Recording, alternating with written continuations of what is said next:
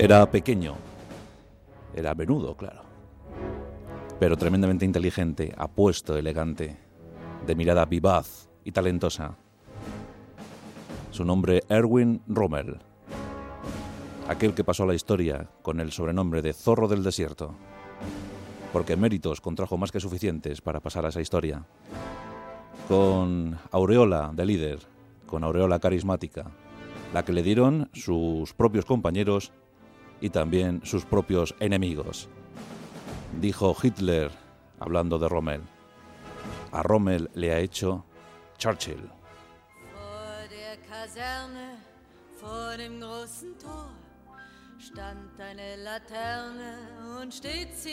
Es la historia de la Segunda Guerra Mundial. Esa historia que con tanta frecuencia viene a nuestra querida Rosa de los Vientos.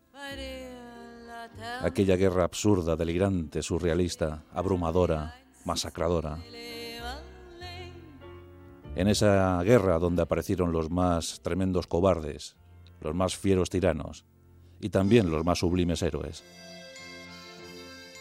A Rommel, sin duda alguna, hay que inscribirle en esta categoría última. Rommel pasa por ser uno de los generales más brillantes del ejército alemán. Porque él, aunque en principio admiraba, mostraba rendida admiración hacia Hitler, posteriormente no hay que buscarle dentro de las filas nazis.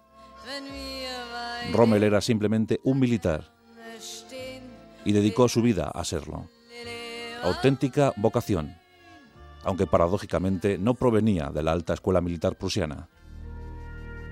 Rommel pertenecía al pueblo. Nacido el 15 de noviembre del año 1891, en Württemberg, un estado alemán, la antigua Suabia, por tanto algo relacionada con nuestros gallegos. Dicen que de ahí partieron los suevos hacia las invasiones hispánicas del año 409. En Württemberg nace Erwin, hijo de un maestro local. Su abuelo también había sido maestro local. Pero su padre se casó con la hija del presidente del estado de Württemberg. Por tanto, Erwin Rommel pertenece a una clase media, bien afincada, bien aburguesada, pero de escasos recursos económicos. Y es que los tiempos no eran muy propicios para Alemania. Pronto, el jovencito Erwin muestra su vocación, su claro decantamiento por la carrera militar. En 1910 ingresa, ingresa en el ejército. Ingresa, ingresa como soldado regular en un regimiento de Wartenberg. En 1911 se apunta, se alista a la Escuela de Oficiales de Dancing. Un año más tarde ya era alférez. En ese tiempo conoce a la que posteriormente sería su mujer, Lucía María Molin.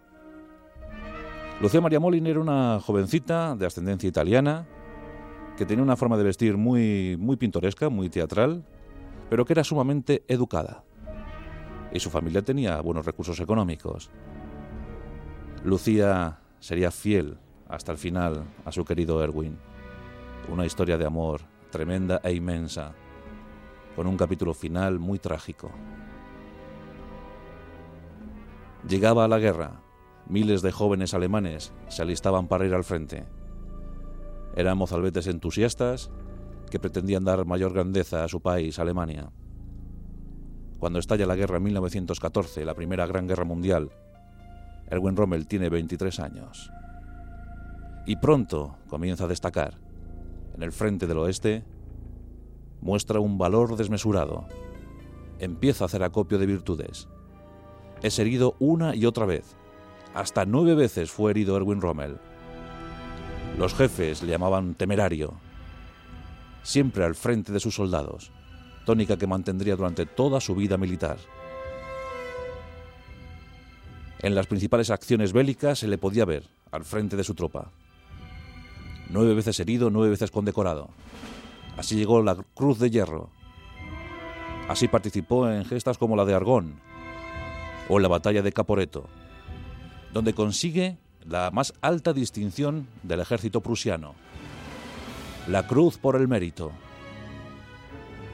Erwin Rommel es nombrado capitán. Forma parte ya de la élite militar alemana, aunque los de la alta escuela siempre le menospreciaron por el hecho de no pertenecer a su, a su gremio, a su secta, a su línea de opinión. Ya os he dicho que Rommel ante todo se sentía militar. La disciplina era motivo de su vida. En 1918, en noviembre de 1918, llevaba ya dos años casado, cuando la puñalada por la espalda acabó con la guerra y acabó con las aspiraciones de Alemania. Muchos oficiales fueron desmovilizados. Estaban abrumados, aterrorizados ante lo que su gobierno había hecho. Habían firmado una paz muy poco honrosa y el Tratado de Versalles echaba por los suelos la ilusión de un pueblo. Guardarían el golpe y lo devolverían años más tarde. En ese tiempo, Erwin Rommel se hace jefe de una compañía interna de seguridad y comienza un difícil trasiego por un país al que ve envuelto por la ruina. Un país que tiene que pagar cuantiosas sumas de dinero a los vencedores. Las revueltas internas, el comunismo en auge. Observa muy preocupado el futuro de Alemania. Y no es el único. Muchos como él empiezan a pensar en la venganza. Ya os digo que eran tiempos tremendamente difíciles, enormemente insuperables. Sigue su ascenso militar. En 1929 se hace jefe de la Escuela de Instrucción Militar, de la Escuela de, Infantería de Dresden. Y allí escribe su libro, lo publica. Ataques de Infantería, basado en hechos reales, basado en sus vivencias, en su experiencia en combate en la Primera Guerra Mundial. Erwin Rommel había sido tremendamente laureado, tenía todas las distinciones posibles. Y ese libro cala muy hondo entre la oficialidad alemana, esa oficialidad que se está preparando para lo inevitable, para la Segunda Conflagración Mundial. El propio Adolf Hitler lee ese libro y se queda entusiasmado por la sapiencia, por la forma de ver la guerra que tenía Erwin Rommel. En el año 1934 se conocen los dos. Hitler desde entonces va a tutelar la carrera militar de Rommel. Y Rommel desde entonces va a mostrar una admiración tremenda por Hitler. Piensa que es el auténtico líder, el auténtico Führer, que puede sacar a Alemania de la hecatombe. Rommel llegó a pensar, Rommel llegó a estar convencido de que Hitler era el auténtico elegido por la historia. Fueron diez años de difícil relación. En 1935 se le puede ver como jefe del batallón del Reichstag. Y en 1938, ya muy unido a la vida de Hitler, porque Hitler velaba para que su carrera no sufriera ningún obstáculo, para que los militares de alta graduación no entorpecieran la buena marcha del que él consideraba una especie de ahijado, en 1938 participa en el Anschluss. Alemania busca espacio vital y llega la anexión de Austria y de Checoslovaquia. En Austria llega a dirigir una academia de oficiales. Pero el gran momento para los militares alemanes estaba acercando. Y ese iba a empezar el 1 de septiembre de 1939. La guerra estaba a punto de estallar. Las tropas alemanas se acercan a Danzig, al corredor de Danzig. Polonia está a punto de ser invadida. Polonia está a punto de ser ocupada. Llegan semanas de tremendos combates y se pone en práctica un invento creado por el general Guderian, uno de los mejores eh, tácticos alemanes, la Blitzkrieg, la guerra relámpago. Los Panzer alemanes ocupan el territorio polaco.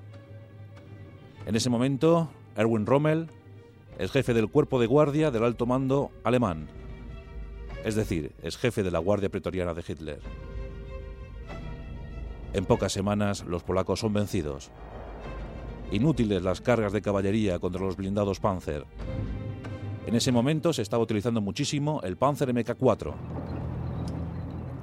un modelo que subsistió durante toda la Segunda Guerra Mundial del que se llegaron a construir casi 10.000 unidades, 9.200 unidades, concebido en el año 34 y fabricado en masa desde el 36.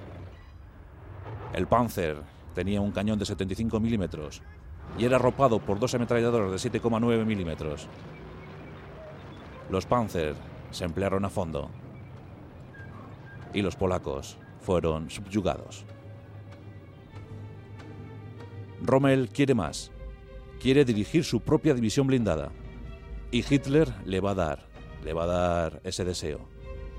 En febrero de 1940, le encargan la misión de dirigir la séptima división blindada Panzer.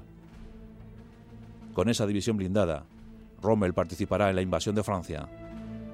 La guerra relámpago se estaba preparando contra el París francés. En la campaña de mayo-junio de 1940, Erwin Rommel pasó a la leyenda. Se distinguió con su séptima división blindada, a la que todos llamaron Fantasma. Avances imparables. Panzer recorriendo el territorio franco. Cuenta la historia que en poco más de un mes Francia fue totalmente ocupada, con el beneplácito del gobierno de Vichy.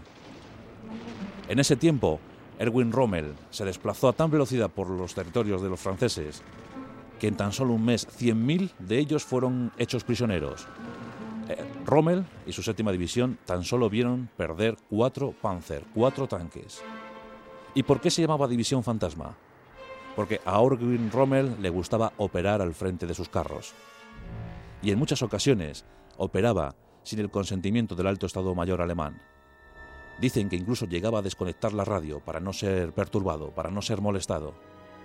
Nunca se sabía dónde iba a estar la séptima división de Rommel. Pocos lo podían intuir. Era un brillantísimo táctico. La estrategia estaba muy bien, pero lo principal era operar sobre el terreno, tomar la última decisión en el último minuto, en el último segundo. Y Rommel lo hizo como nadie en la campaña de Francia. En poco tiempo se plantó en Chesburgo, después de haber tomado localidades como Rouen. Fue algo brillante. La gente empezó a hablar de él. El mito había nacido. Después de Francia, ¿qué nuevos territorios, qué nuevas aventuras le esperaban? Pues la siguiente opción se encontraba en el norte de África. Los italianos habían declarado la guerra a las potencias aliadas el 10 de junio de 1940. Habían comenzado por invadir la Riviera Francesa, avance que se frenó, pero que la posterior paz facilitó que se asentaran por allí. Habían también realizado acciones sobre la Somalia británica. En esa zona operaban 100.000 soldados italianos. Otros 250.000 estaban asentados en Libia. Mussolini quería dar un golpe de efecto, quería tomar Egipto. Y a tal fin se empleó en una ofensiva que muy pronto se iba a dar al traste. Tan solo internó 100 kilómetros en el territorio de Egipto.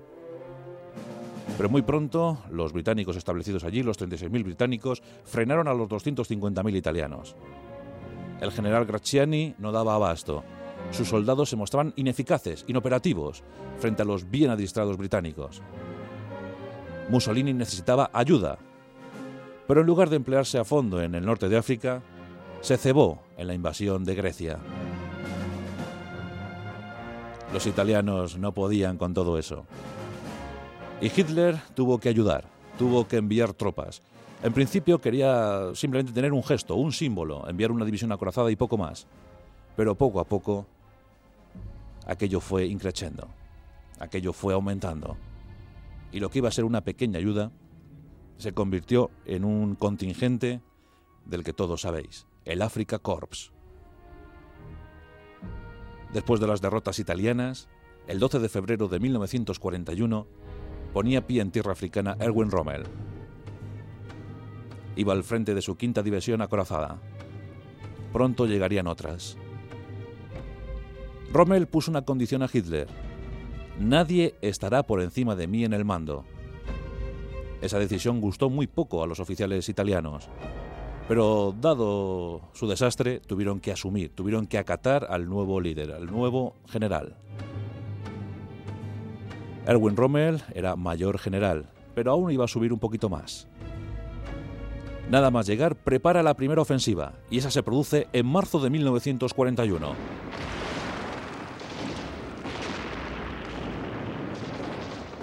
Siempre operó, siempre trabajó en inferioridad numérica. Nunca tuvo los mismos tanques que sus enemigos. Nunca tuvo el mismo número de tropas que sus enemigos. Pero aún así asestó golpes tremendos. Los británicos, estupefactos, empezaron a retroceder. La táctica de Rommel no tenía parangón. La Blitzkrieg, concebida por Guderian, fue perfeccionada por Rommel. Y así rodeó Tobruk.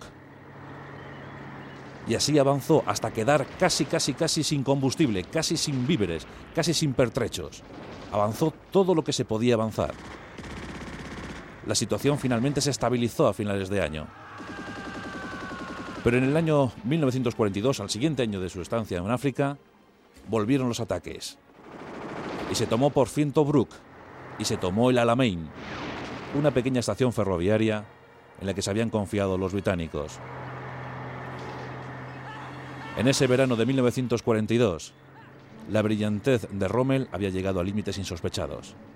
Era muy hábil. Incluso llegó a camuflar Volkswagen y hacerles parecer eh, Panzer. Los británicos no salían de su asombro tantos aguantando el envite de tan pocos. Churchill es cuando dijo aquello de que sin duda alguna nos enfrentamos a un gran enemigo, a un gran general. Los Panzers de Rommel se encontraban a 113 kilómetros de Alejandría, o lo que es lo mismo, el principal puerto naval británico. Los británicos mantenían tres grandes puertos, uno en Gibraltar, que cubría el Mediterráneo occidental, otro en Malta, que se cubría el Mediterráneo central, y por fin Alejandría, el Mediterráneo oriental. En ese momento Alejandría estaba seriamente amenazada. Los barcos llegaron a salir para ir a parar a Beirut. ¿Qué paró a Rommel? Lo de siempre, la falta de efectivos, la falta de combustible, la falta de carros blindados. Él desconfiaba además de los italianos. Los italianos no no estaban a la altura de los soldados alemanes.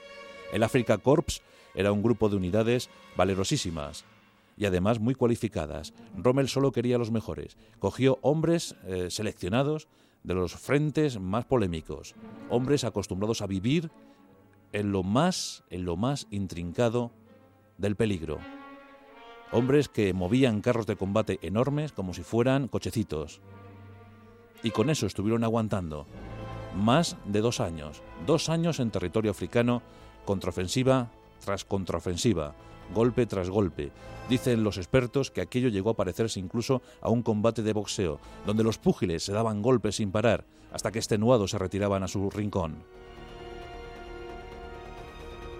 Hubo muchos cambios en el alto mando británico. Tenían que parar a Rommel. Había que hacer algo, había que asegurar el canal de Suez, Egipto no podía caer en manos de los alemanes, en manos de las potencias del eje.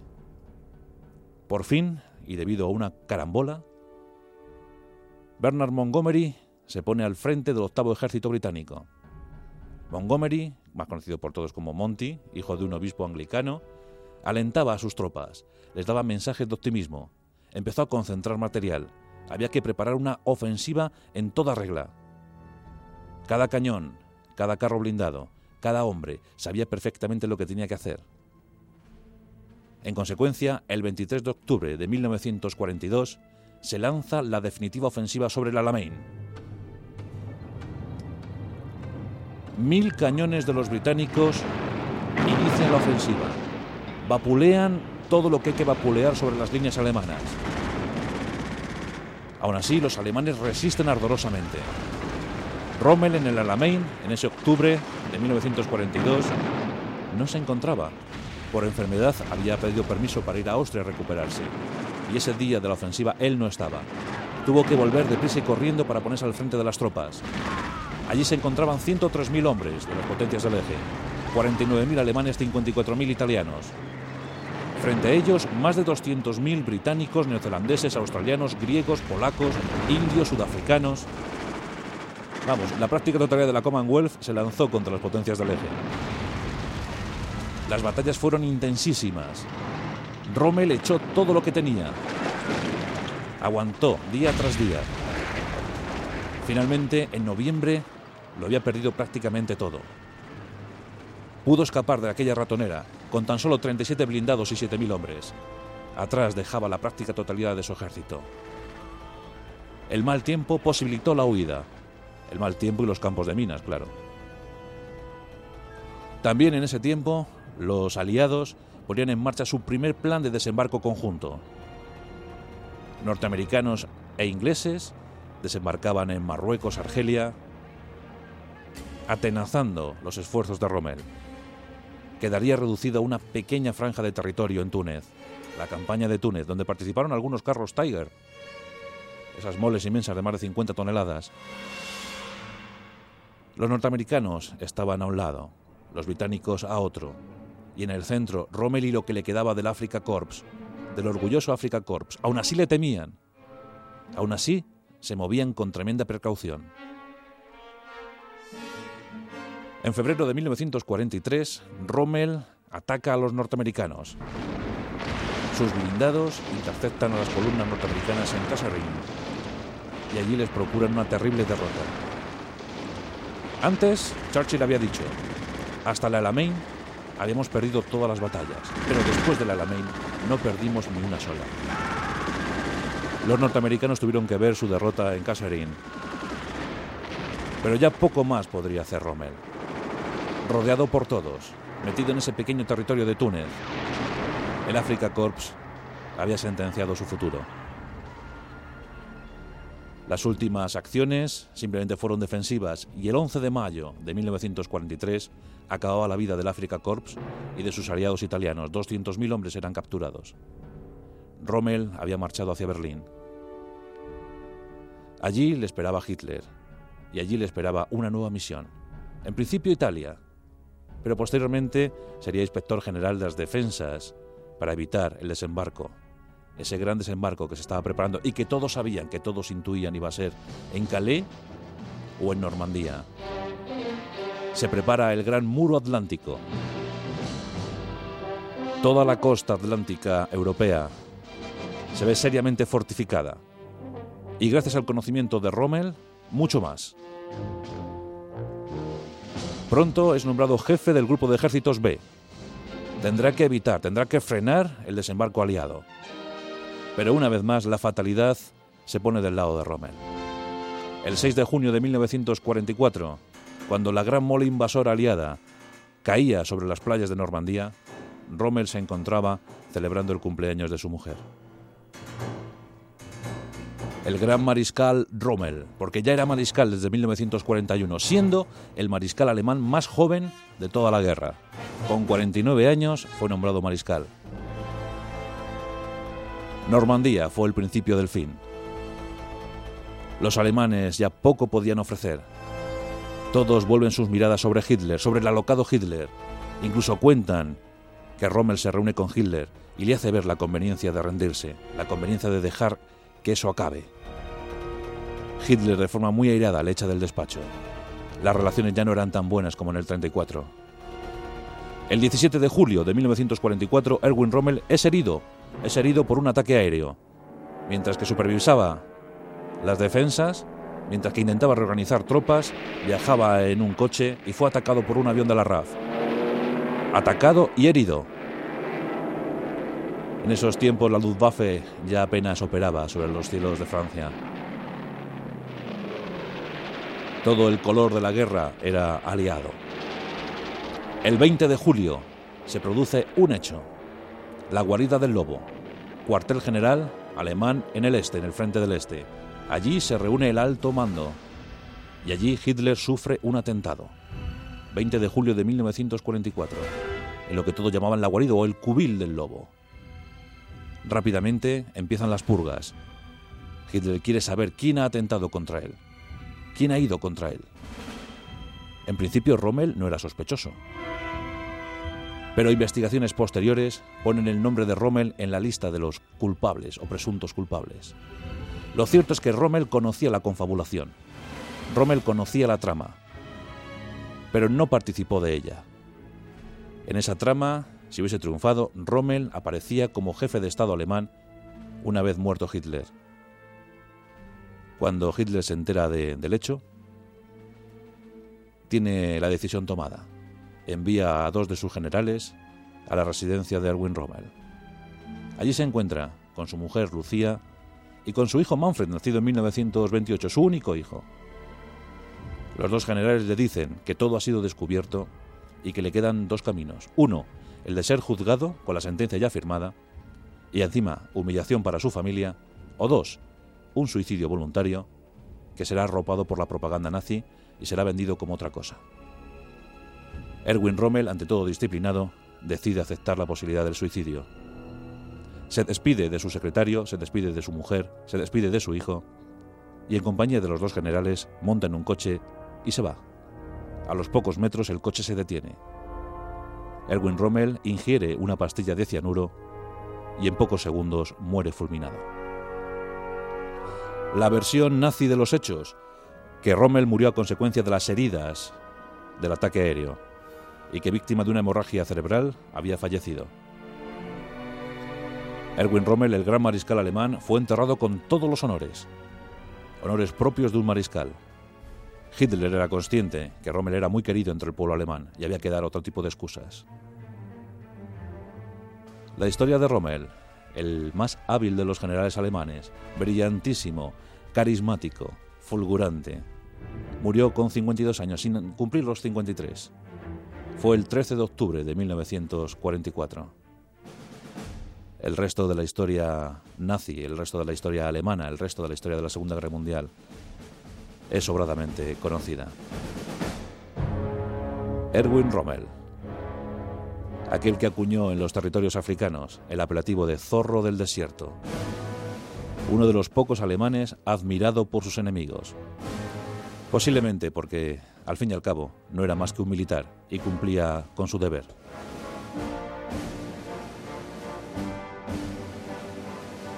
En Onda Cero, La Rosa de los Vientos. Juan Antonio Cebrián.